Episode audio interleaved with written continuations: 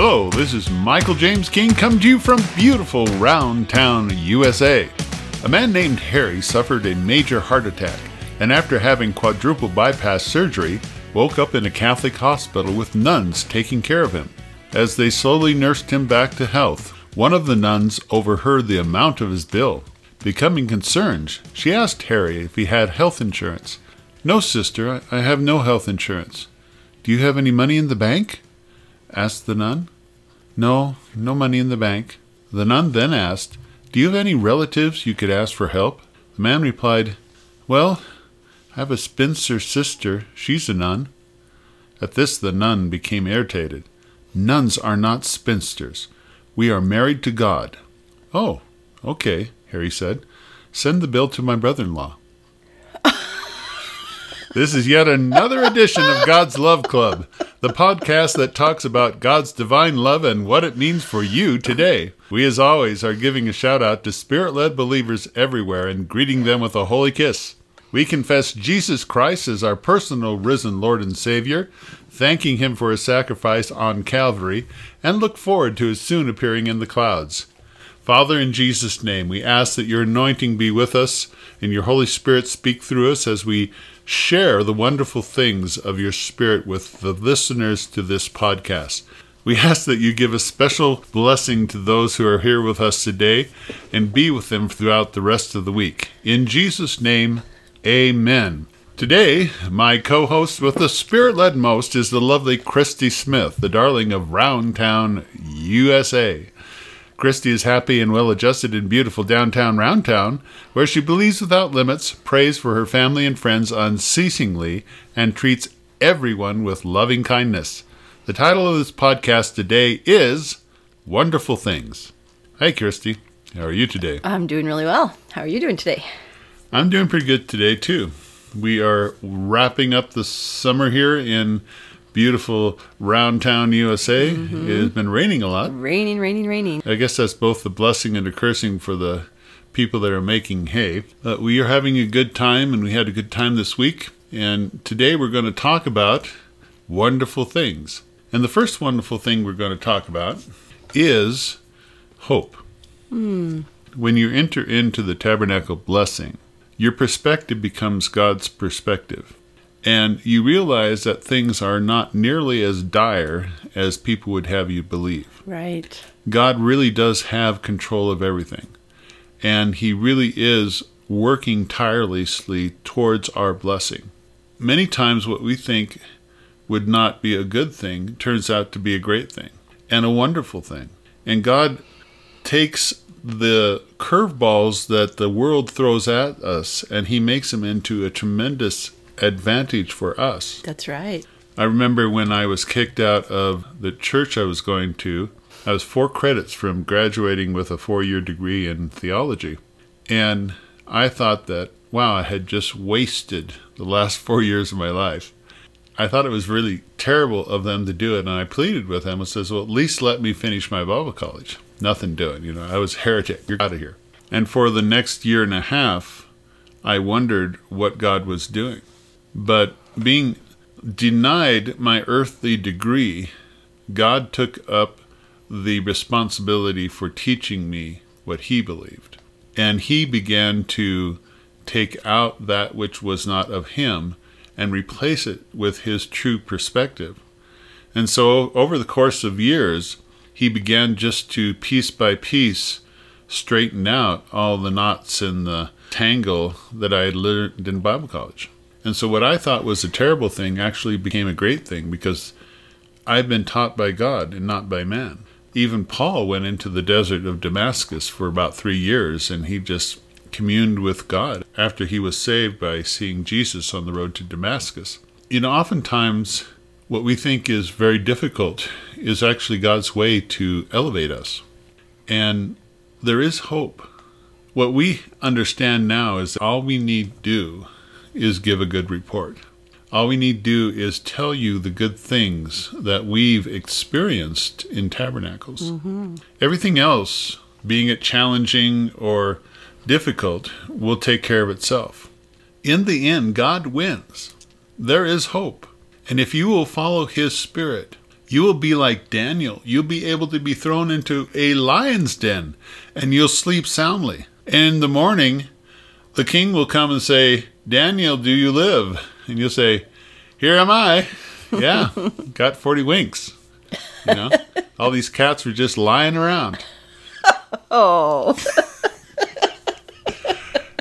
And life will work out that way for you, if you will listen to God's Spirit and follow and do what He says when He says to do it with whomever He decides to do it with. And there's hope. Mm-hmm. I don't care what the news people say. Yeah. God is in control, and there's hope, and it's going to work out spectacularly for you. You don't have any imagination great enough to imagine the good that God's going to do to you, both here in this world and in the world to come. It's amazing. And I just want you to know that in Tabernacles, as you begin to meet God in other people, you'll realize God's got this. That's right.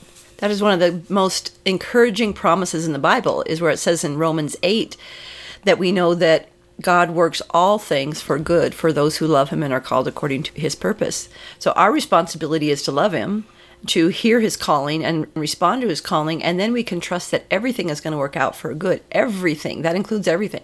Everything that's happening in your physical health, everything that's happening in your situation around you, your relationships, your finances, everything that's happening in your community, everything that's happening in the world. God has the power to work for your good when you love Him and you're called according to His purpose. There is no greater hope than that. You can turn on the news and hear all these horrible things that are going on in the world, and instead of being overcome by fear, like most people are today, you can have hope because you know that God said He's going to work even that. Somehow, even this pandemic, He's going to work for your good when you love Him and you're called according to His purpose. And like you illustrated with your story, we don't always see it. Our natural minds are so focused on the way that we see this world and the way that we've been taught to see this world that we don't understand when something happens that's bad. And we automatically assume the outcome of this has to be bad. But the wonderful thing about God is that He doesn't see the world the way that we see the world. And He will take things that seem bad to us and He'll turn it around and make it good. That's the whole story of the life of Joseph in the Old Testament. That people intended bad for him. The enemy intended bad for him. And things happened in his life over and over and over that seemed like they were horrible. And God always worked it out for good. And Joseph recognized that about God. He said, what you intended for my harm, when he was speaking to his brothers, but it could also apply to Satan, the enemy, what you intend for my harm, God is going to turn around for good, because that's the kind of God that He is. And when we love Him and we trust Him, He just delights in doing these miracles in our lives to turn things good. I had a similar experience with my Bible college experience. When I went to a fundamental Pentecostal Bible college that basically taught me Pentecostal doctrine. And when I left there, God called me to a remote little place in a remote state to do some work in a little remote youth center. And I had to completely unlearn a lot of things that I thought were from God. I did a 180 on some things, the thing that I wrote my bachelor degree thesis on. I had a 180 and completely reversed what I believed when God really got a hold of me.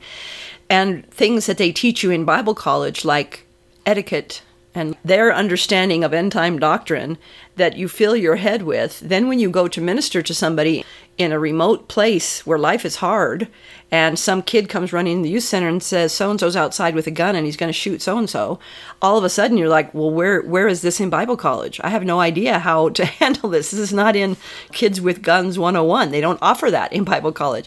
So I learned that I had to really just depend on the Holy Spirit. When I didn't have enough food to eat, I had to learn to just depend on the Holy Spirit. And it became a life-changing experience because I experienced God. I didn't learn about Him in my head. I experienced Him in my life, and I had to depend on Him and say, okay, God, what do I do in this situation? And wait for Him to guide me. I had to depend on God and say, I don't have stuff to feed my kids for lunch. I just gave them the last of the bread for toast. Now what do I do? And then at 11 o'clock in the morning, some kid shows up at the door with a whole box of cup of noodles, and he said, my mom said to bring these over to you guys. Those kinds of experiences prove exactly who God is and that He will do what He says He will do. And you can't gain that kind of trust in God by head knowledge. So we just have to trust that God has wonderful things in store, and He loves it when we love Him, and He loves it when we respond to His call. And when we do those things, we can be guaranteed there's always hope, and things are always going to work out good. Another wonderful thing is experiential faith. I remember that I was taught about faith in Bible college. I was taught about the faith of others in the Bible, and I marveled that people could do such things, but I had no personal experience in that type of faith in my life.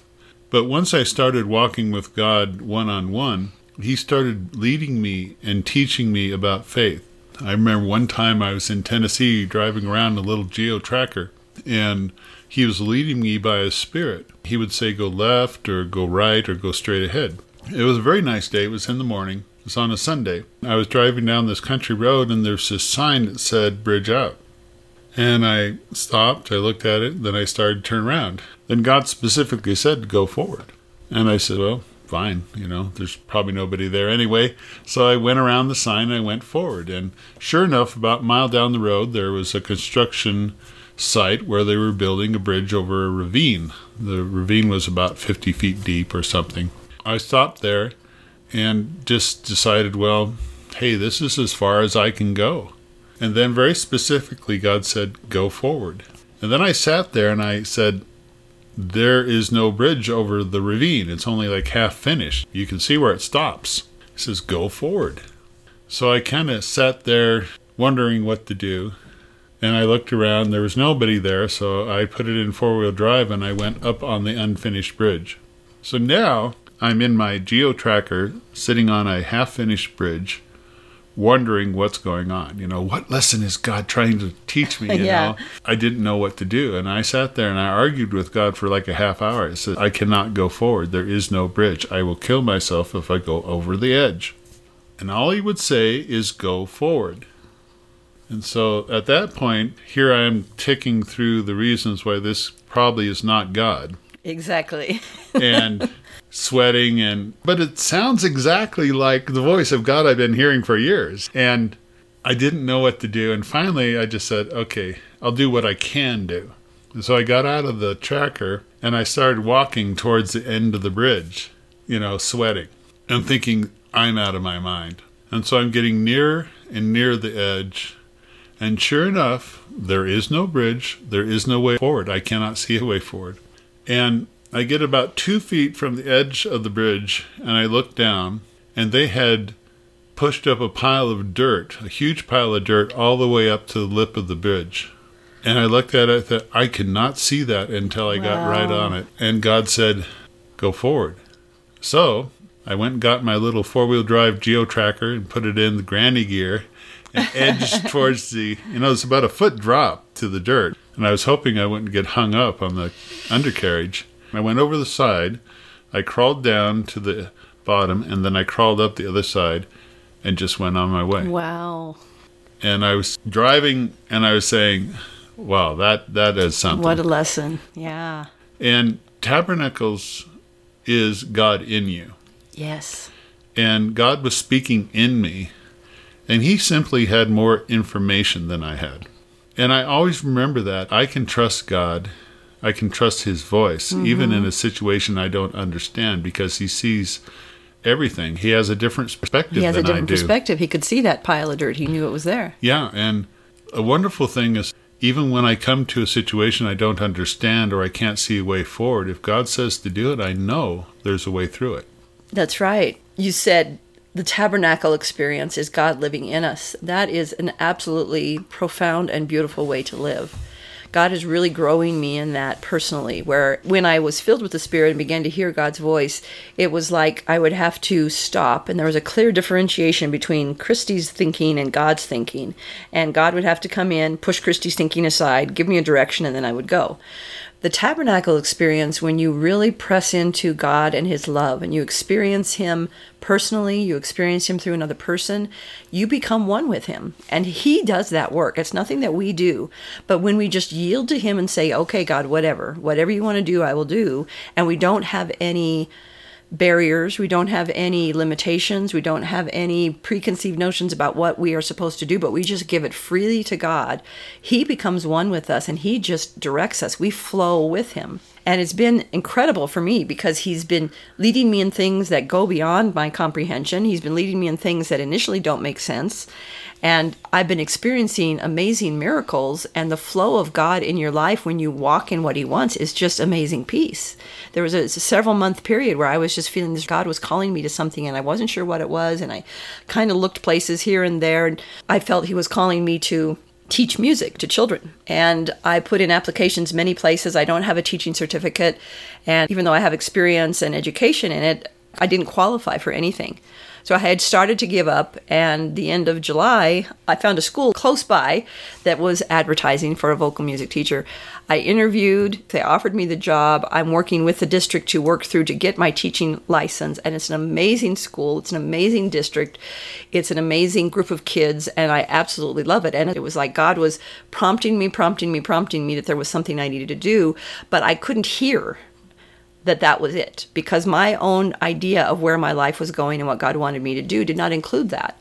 So God just had to move in me, and as I sat with the Holy Spirit and moved this direction and this direction, I just kept moving until I settled on what I knew was God. It was absolutely miraculous that I would get the job, because people without teaching certificates don't get teaching jobs around here. There's so many people that have teaching certificates. So that was one blessing. And it's a 2-hour drive, then I have to go down there every day. So right now I'm commuting from Roundtown, 2 hours one way, and it's a beautiful drive. It's through the mountains, and I absolutely love it, but it's not very practical to spend 4 hours a day driving. So I knew that God was leading me to try to find a place to live down there at least part of the time. And the wonderful thing about God just flowing in you and flowing through someone with you, especially when it's a divine mate, is that you flow together in the decisions for your life. And as Michael and I discussed and felt God flow, we both felt that I needed to have a place down there to stay. And we both felt that God was just going to provide it when it needed to happen.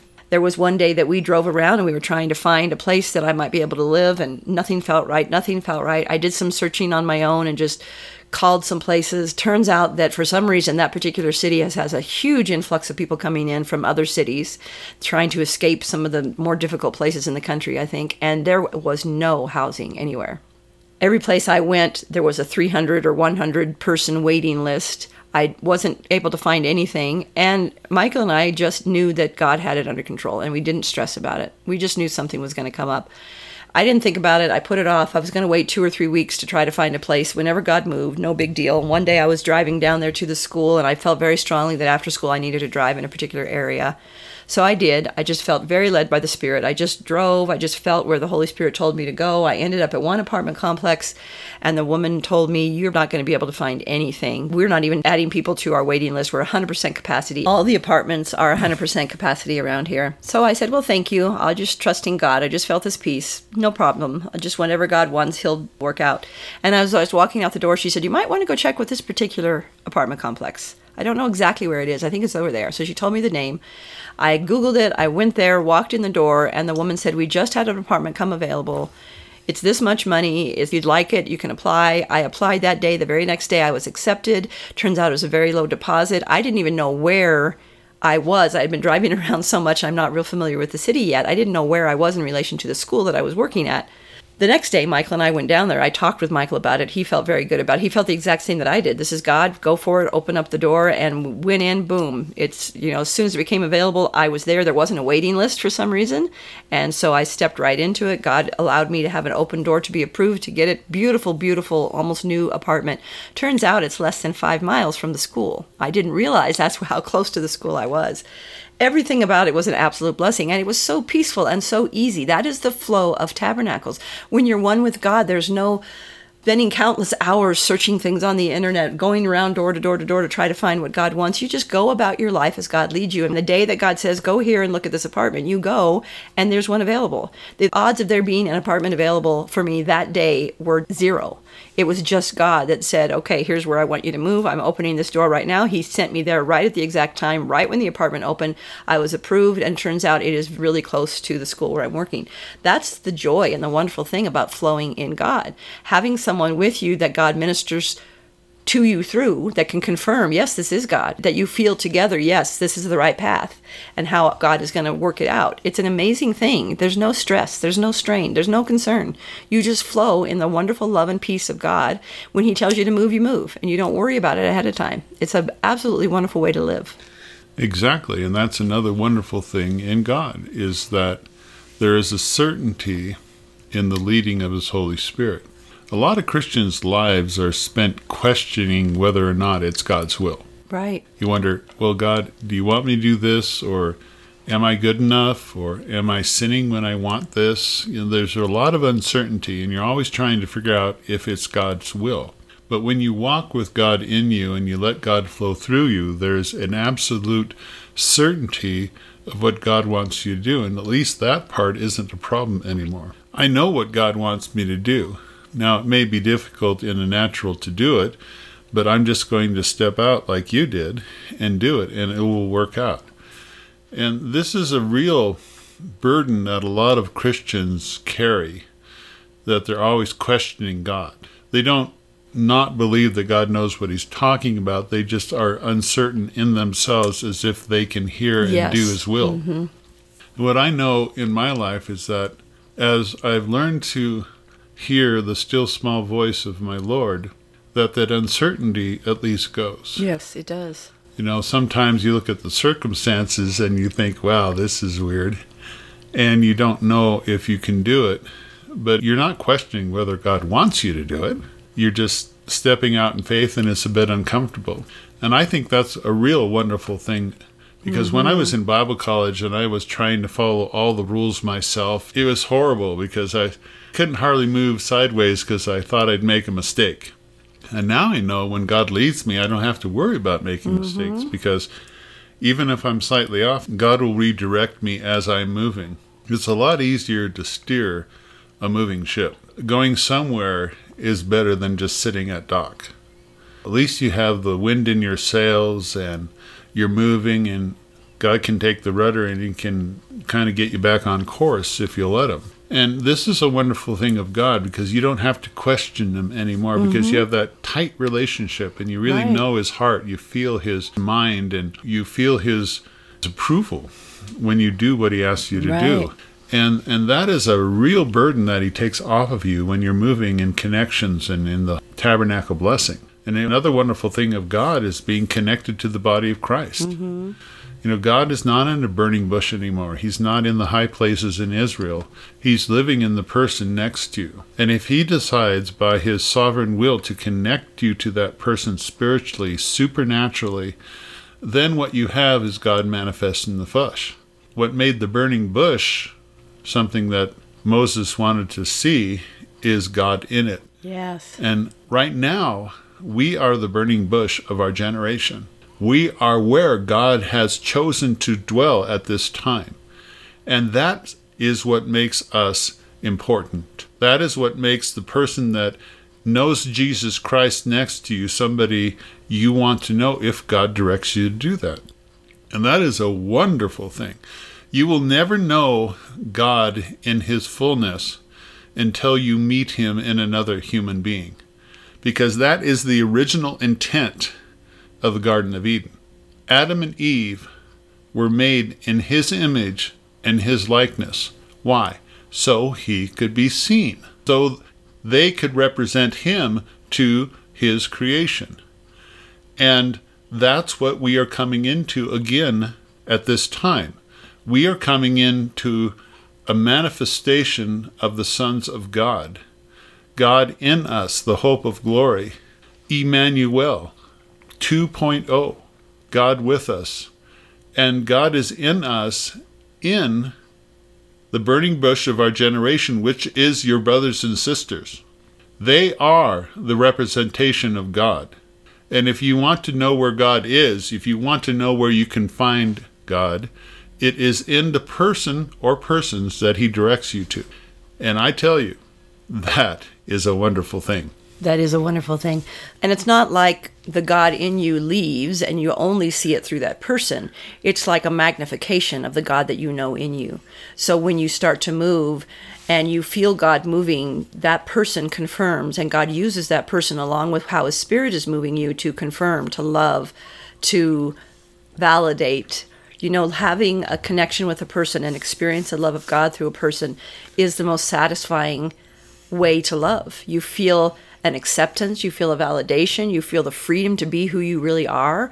And as you know that God is encouraging you, God speaks to that person and through that person, and they encourage you. When you need to feel love, God moves to that person and you feel loved. And then you have God's love for that person in return. You have an unconditional acceptance. It's not like you don't see that there are imperfections. It's just that that doesn't matter. None of that matters when you are feeling God's love for someone. There's just an acceptance. There's a desire for them to flourish, a desire for them to have happiness, a desire for them to become the fullness of what God wants them to be. Whether it includes you or not is not the concern. The concern is you want God's best for that person, and you delight when that person succeeds in God. You delight when that person has joy and peace and satisfaction in what God's calling them to do.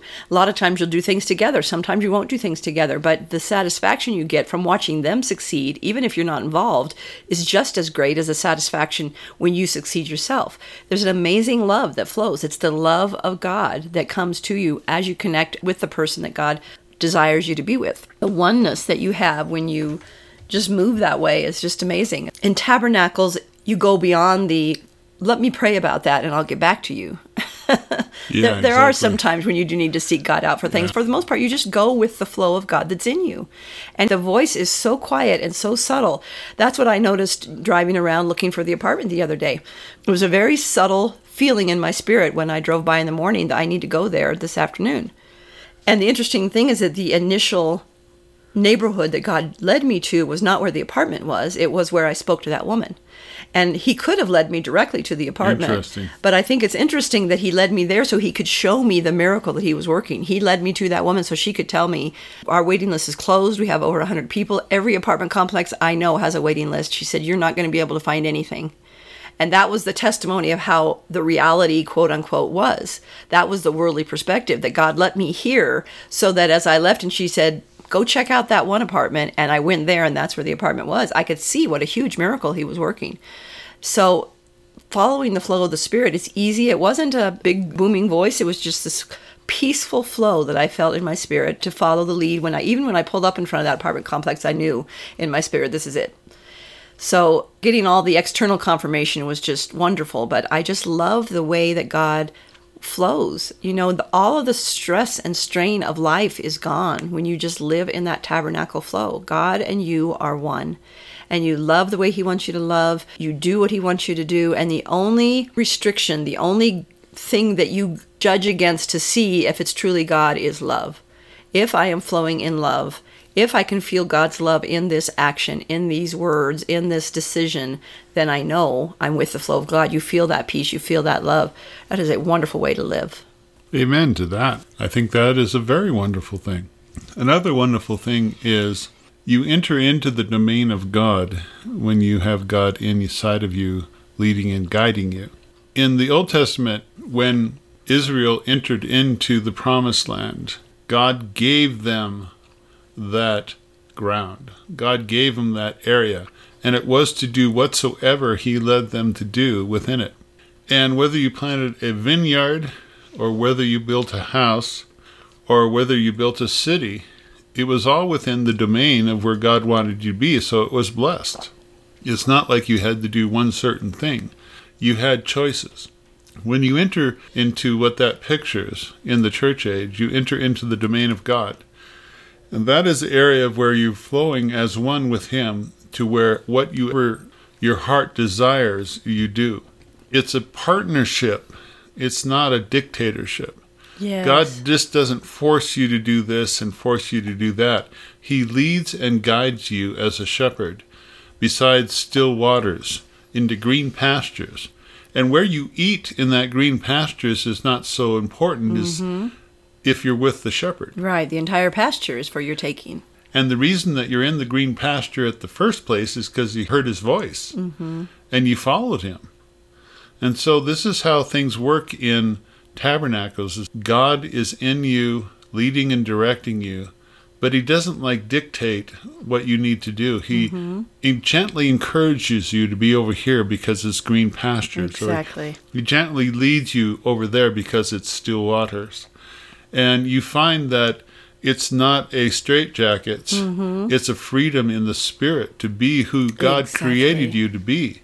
And all of a sudden, you're not worried about where you eat or what you do or if you lay down or stand up. You're just in God. And there's this huge expanse of Him that allows you to do so many things that you thought you couldn't ever do. And you're happy doing all of them. Exactly. And God is happy with you doing all of them. He gives us choices within this domain and said you can do this or this or this. That's what's amazing. It's like walking into an orchard, but it's not just an orchard of apple trees. There's apple trees and peach trees and orange trees and banana trees, and you get to pick. God says, this is my orchard. I've led you here. Anything here is for your taking, like the Garden of Eden. They were allowed to eat anything there except for fruit from this one particular tree. But they could choose if they wanted to eat a pomegranate or an apple or a banana. They could choose that because they were in the domain of God. That's like us. One day I may feel like eating a banana. One day I may feel like eating an apple. One day I might feel like mixing an orange and a lemon. And you're allowed to do that in the domain of God because everything within that is holy. It's like Peter says in the book of Peter, all things are permissible. And then he says, not all things are beneficial. What is not beneficial? Anything that is outside the domain of God. Anything that God has not led you to do is not beneficial. But when you step into that domain of God and you're led by His Spirit and you step into the freedom that He has, that's the thing about Christianity that we don't often recognize. It's a place of freedom. It's from freedom that Christ set us free. Exactly. And we step into Christianity and we have more bondage than we had in the outside world. That's not how it's supposed to be. We step into God's domain and we have freedom within what God has led us to, within love, within the things that the Spirit of God has given to us. We have freedom to choose. We don't have to stand in the grocery store and say, God, what kind of toothpaste should I buy? If He particularly prompts you to buy a certain type, you do. But if it's Pepsodent. Okay, just so you know. But if you just want to buy whatever's cheapest, or you just want to buy whatever one you like better, and you're not feeling a constraint from the Holy Spirit, you just have freedom. That's the wonderful thing about being in God, is the freedom. You sense where He is going. You step into His domain, and then He just gives you, He's an abundant God. He gives you an abundance of things that you can choose from in that domain. And that's a wonderful thing. Mm-hmm. Another wonderful thing in God is love. You know, God is love. And so it makes sense that if God fully indwells you, you become a representation of love. And what does love do? Well, love loves. And it expresses love to other people in however they need. What we find in the tabernacle blessing is that love is expansive. Love is inclusive. Love loves everyone, saved or unsaved. You're kind to everybody. And it's not work anymore. No, it's because not. God's in it doing through you His will. And you love because He loves. And you find it effortless to love anyone. And you don't judge them because God is in you loving them. That was a revelation to me because I had always read through the New Testament how we're supposed to love one another. You know, John just goes on and on and on about loving us. How do I love that guy who's such a jerk to me? Exactly, yeah. You know, I try to pretend like I love them, but I really don't. That's a lot of Christians go to is, okay, I will act like I love you because I don't. You know, if I can't feel it, I'll act like I do. Right. And what I found out is when I was filled with the Holy Spirit and when God connected me to the body of Christ through His love, it was effortless. It's just like somebody turned on a faucet of love and it just flowed through me continuously and there was no effort. It just went. And I could love anybody. I could forgive anybody. I could have patience for anyone. It wasn't a work in myself anymore. It was just something I yielded to. Yeah. And this is a wonderful thing. This is the thing that we are lacking in the Christian church. It's the thing that binds up all of our talents and binds up all of our finances and binds up all of our ability to yield to God's Spirit because we don't love. And the thing is, God never expected us to love without Him. Exactly. He knew that we could only love as He desired if He dwelt in us. And so He filled us with the Holy Spirit on the day of Pentecost. And now it's just a free gift you ask for and God gives you. And He blesses you with His presence dwelling in your body. And if you let that Spirit that dwells within you come up and overflow, you can live in love. And what you find out is that love is incredibly expansive. Love finds a way to do things you never thought could ever been done in your old legalistic mindset. The things that you want, the things that you desire, the things that you really need are all bound up in love. But it's not an earthly love, it's a love from above. And it's a love that flows through us to other people that God specifically connects us to in the body of Christ. This is the great realignment that's coming. God is going to take people and he's going to connect them. And he's going to do it by his Spirit. And the building that he builds out of the people that are everywhere in the world looks nothing like the church today. Mm-hmm. Absolutely nothing. And it doesn't require anything that the church has today to do it. What it requires is just individuals being led by the Holy Spirit to connect with other individuals who are led by the Holy Spirit. They may be in India. They may be in South America. They may be next door. You don't know. Mm-hmm. God is the one that knows the hearts and minds of all men. And he's going to make his abode, his house, out of the living stones that he selects. And he's the master builder. And he uses Christ as that chief cornerstone, and then he connects. And then he connects the next one. And then he puts the next one on top of those. And they're all jointly fit together as his Holy Spirit leads. And that is the house that God is building for himself. It is a marvelous thing. If you look at the book of Revelation and how he describes New Jerusalem, it's a marvelous thing. It has 12 foundations. It has huge pearls for gates, precious gems everywhere. It's built four square on a massive scale. This is the house that God is building, and he's building it by his Spirit. He's not building it by anybody's natural-minded understanding. Yeah, in fact, natural-minded understanding makes it impossible to build that house. Mm-hmm. You have to be led of the Spirit to be part of it. You cannot do anything by what you think is right to your own mind. And the wonderful thing about it is that it's effortless.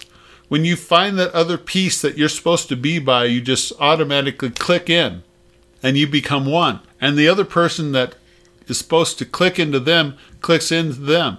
And you become the seamless dwelling place of the Holy Spirit that manifests in its entirety the nature of Christ. And that's how God saves the world. We become one in him. And as we do that, the world sees Christ through us, and that is a wonderful thing. That is a wonderful thing. It's wonderful to have the freedom to be able to do what God asks you to do. When you think about all things are permissible, that doesn't mean I can go out and kill someone. It doesn't mean I can go out and abuse drugs. All things are permissible as you are in God, being led by the Holy Spirit, and the whole umbrella that covers all of what we do is love. Exactly. God's love. So you would not do any wrong to a neighbor. That's what Scripture says. Love does no wrong to a neighbor. You don't have to have rules of what's right and wrong. Don't do this, do this, don't do that, do this. Because when the Holy Spirit is in you, you move by love, and you will automatically not do wrong to a neighbor. You will automatically know the choices you need to make, and the anointing that you receive to walk in what God's called you to do is amazing. You feel that power. You feel that love. You get ideas that come to you first thing when you wake up in the morning about how to carry out a task that God's given you. You don't have to spend a lot of time stressing and consternating and planning. You just flow in the Spirit and let him flow through you. And it's a very powerful thing. It's a wonderful thing to live in the peace and the excitement of the domain of God that allows you to just be who you are, to let the Holy Spirit guide you into what he's created you for, and to just feel the peace and the love and the anointing that comes upon you as you walk in that. Another wonderful thing is freedom from doctrine. I know this sends a chill down some people's spines, but hear me out on this. Right now, we are very, very concerned with what we believe. And everybody believes according to their denomination, according to their own outlook on life. And those belief systems separate the body of Christ. I mean, there's people who will not fellowship with other people based on their view of the rapture. I mean, it's ridiculous. And There's people who believe sprinkling is okay for baptism. There's people who believe that you have to be fully immersed to be baptized. There's people who believe that there's apostles, prophets, pastors, teachers, evangelists. There's people who believe that you call your priest father. And they're all doctrine-based, usually centuries before doctrine-based. This is natural-minded thinking that has fractured the body of Christ until it's almost impotent. We cannot get anything done because we cannot agree on doctrine. But the wonderful thing about the tabernacle movement is that it's an experience. It's not a doctrine. It's someone you know. It's not a teaching that you learn. And so what happens is we begin to fellowship based on an experience with one person. And because it's one person, we all have a similar take on what's going on. And we don't have to fellowship on doctrine. We fellowship because we know Jesus. Exactly. And the truth is we're coming into a post-doctrinal age where doctrine really doesn't matter. I don't really ask people what they believe anymore. I just want to know, do you know Jesus? And are you hearing his voice? I mean, I've been with Christy for a couple years now, and we do not have doctrinal discussions. We don't. I really haven't gone through what she believes, and I really don't care, because why? I know she believes Jesus Christ. I know she hears the voice of God. She does his will when he wants her to do it. Hey, that's good enough for me. And I don't have to worry about post-trib, mid-trib baptisms. We just talk about who we experience. Right. And that is more than enough. And the wonderful thing about Tabernacles is that we come together in unity based on the Spirit, the unity of the Spirit. It's one Spirit. And that informs a unity of our belief. And everything becomes simplified. You ever notice that you can get Bible commentaries of 20, 30 books? I don't need a Bible commentary to know Jesus Christ personally. Yes, exactly. Yeah, I can go directly to the source. I don't have to have an intermediary scholar to tell me about God, because I experience him every day. He talks to me day by day, moment by moment. Anytime I want to talk to Jesus, I can simply talk to him and listen for his voice, and he talks back. It's an ever-present connection with the Almighty. And this simplifies my life a lot. And it makes room for doing his will, because I'm not all concerned about what I believe. I'm just concerned about what he said to do now. And that's a really wonderful thing. It is a really wonderful thing. When I was leaving the church that I left, when I came into Tabernacles, I had a very dear friend who could not understand what God was leading me into. She couldn't understand my understanding of being led by the Spirit. She couldn't understand my frustration with doctrine and legalism. And she told me in all honesty of her heart one time, I have to have doctrine because I have to know what is on the right path. I have to know whether or not what I am doing is what God wants me to do. And I understand where she's coming from, because in a natural-minded thinking, when your relationship with God is based on head knowledge, you have got to have some sort of head knowledge to keep you close to God.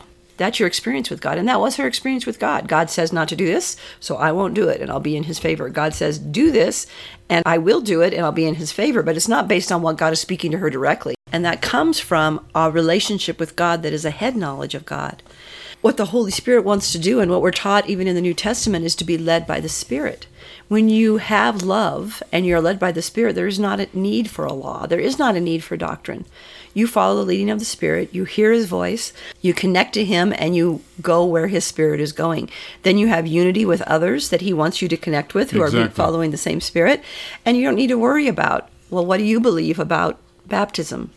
Because if it matters, God will bring it up at the moment that it matters, and you'll have a need to discuss it and make a decision. But most of the time, it really doesn't matter. What matters is the experience that I'm having with God, the experience that you're having with God, and how he's leading us together in doing something. So doctrine is something that does not need to be present when we are following the leading of the Spirit. When we're walking in the Spirit, we will automatically do the things of love and the things that God is leading us to do, and there's no need for it anymore.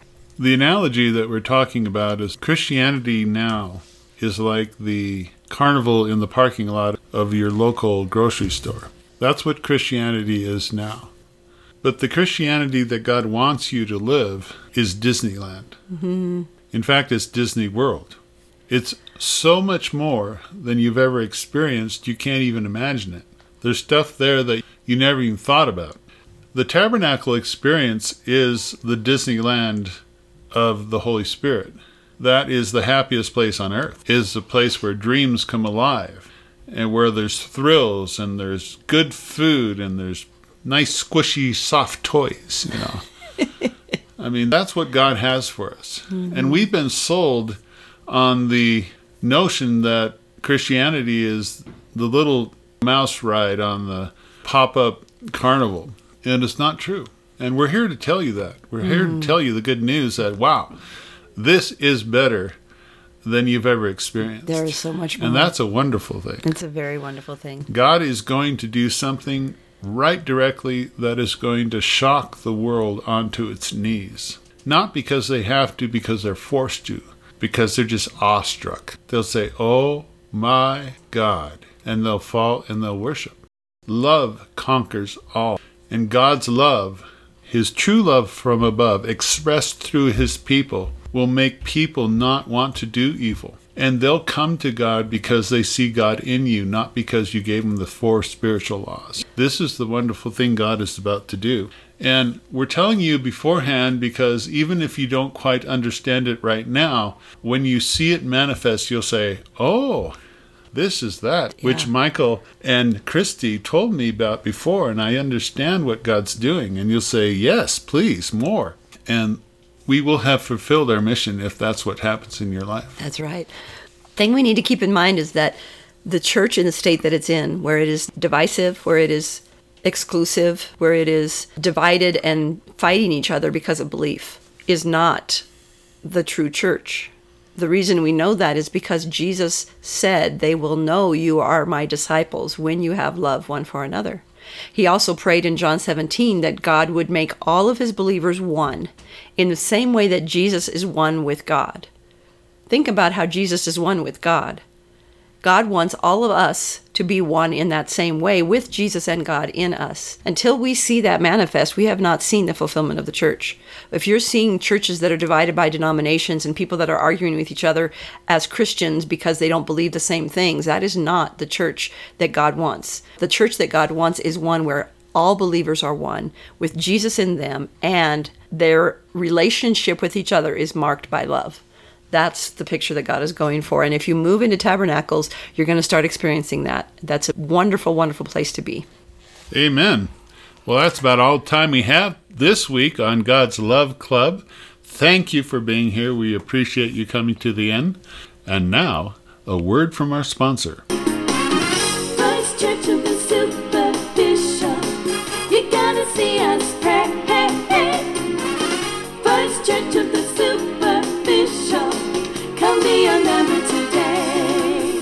And now, coming to you live from that cathedral built for us with the Righteous Reverend. Hi, this is the Righteous Reverend of the First Church of the Superficial, where we are increased with goods and have need of nothing.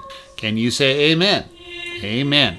I want to inform you that our in-service service will close in 5 minutes. If you want to order for the bistro, it will also be closing, and so please do that now so that we'll be ready for the Word of God shortly. For the chief seats, the spiritual attendants will be around to take your final order.